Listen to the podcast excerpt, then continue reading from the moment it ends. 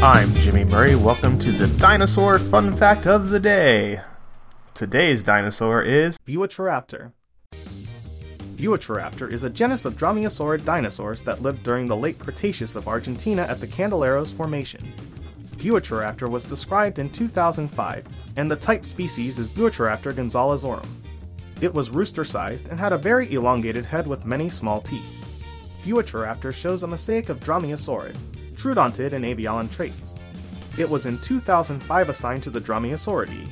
A cladistic analysis by the describer showed it was part of the Dromaeosaurid unlagianae. The discovery of Buitroraptor has also been the subject of discussion among scientists, as to the question whether flight could have evolved independently in birds and dromaeosaurids or was derived from some flying common ancestor. Some scientists propose that Rahonavis, a relative to Buitroraptor, could fly.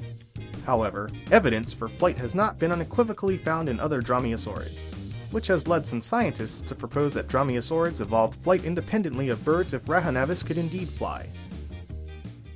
Don't forget to tell your parents to send us their suggestions and yours to at the Jimmy Murray on Twitter.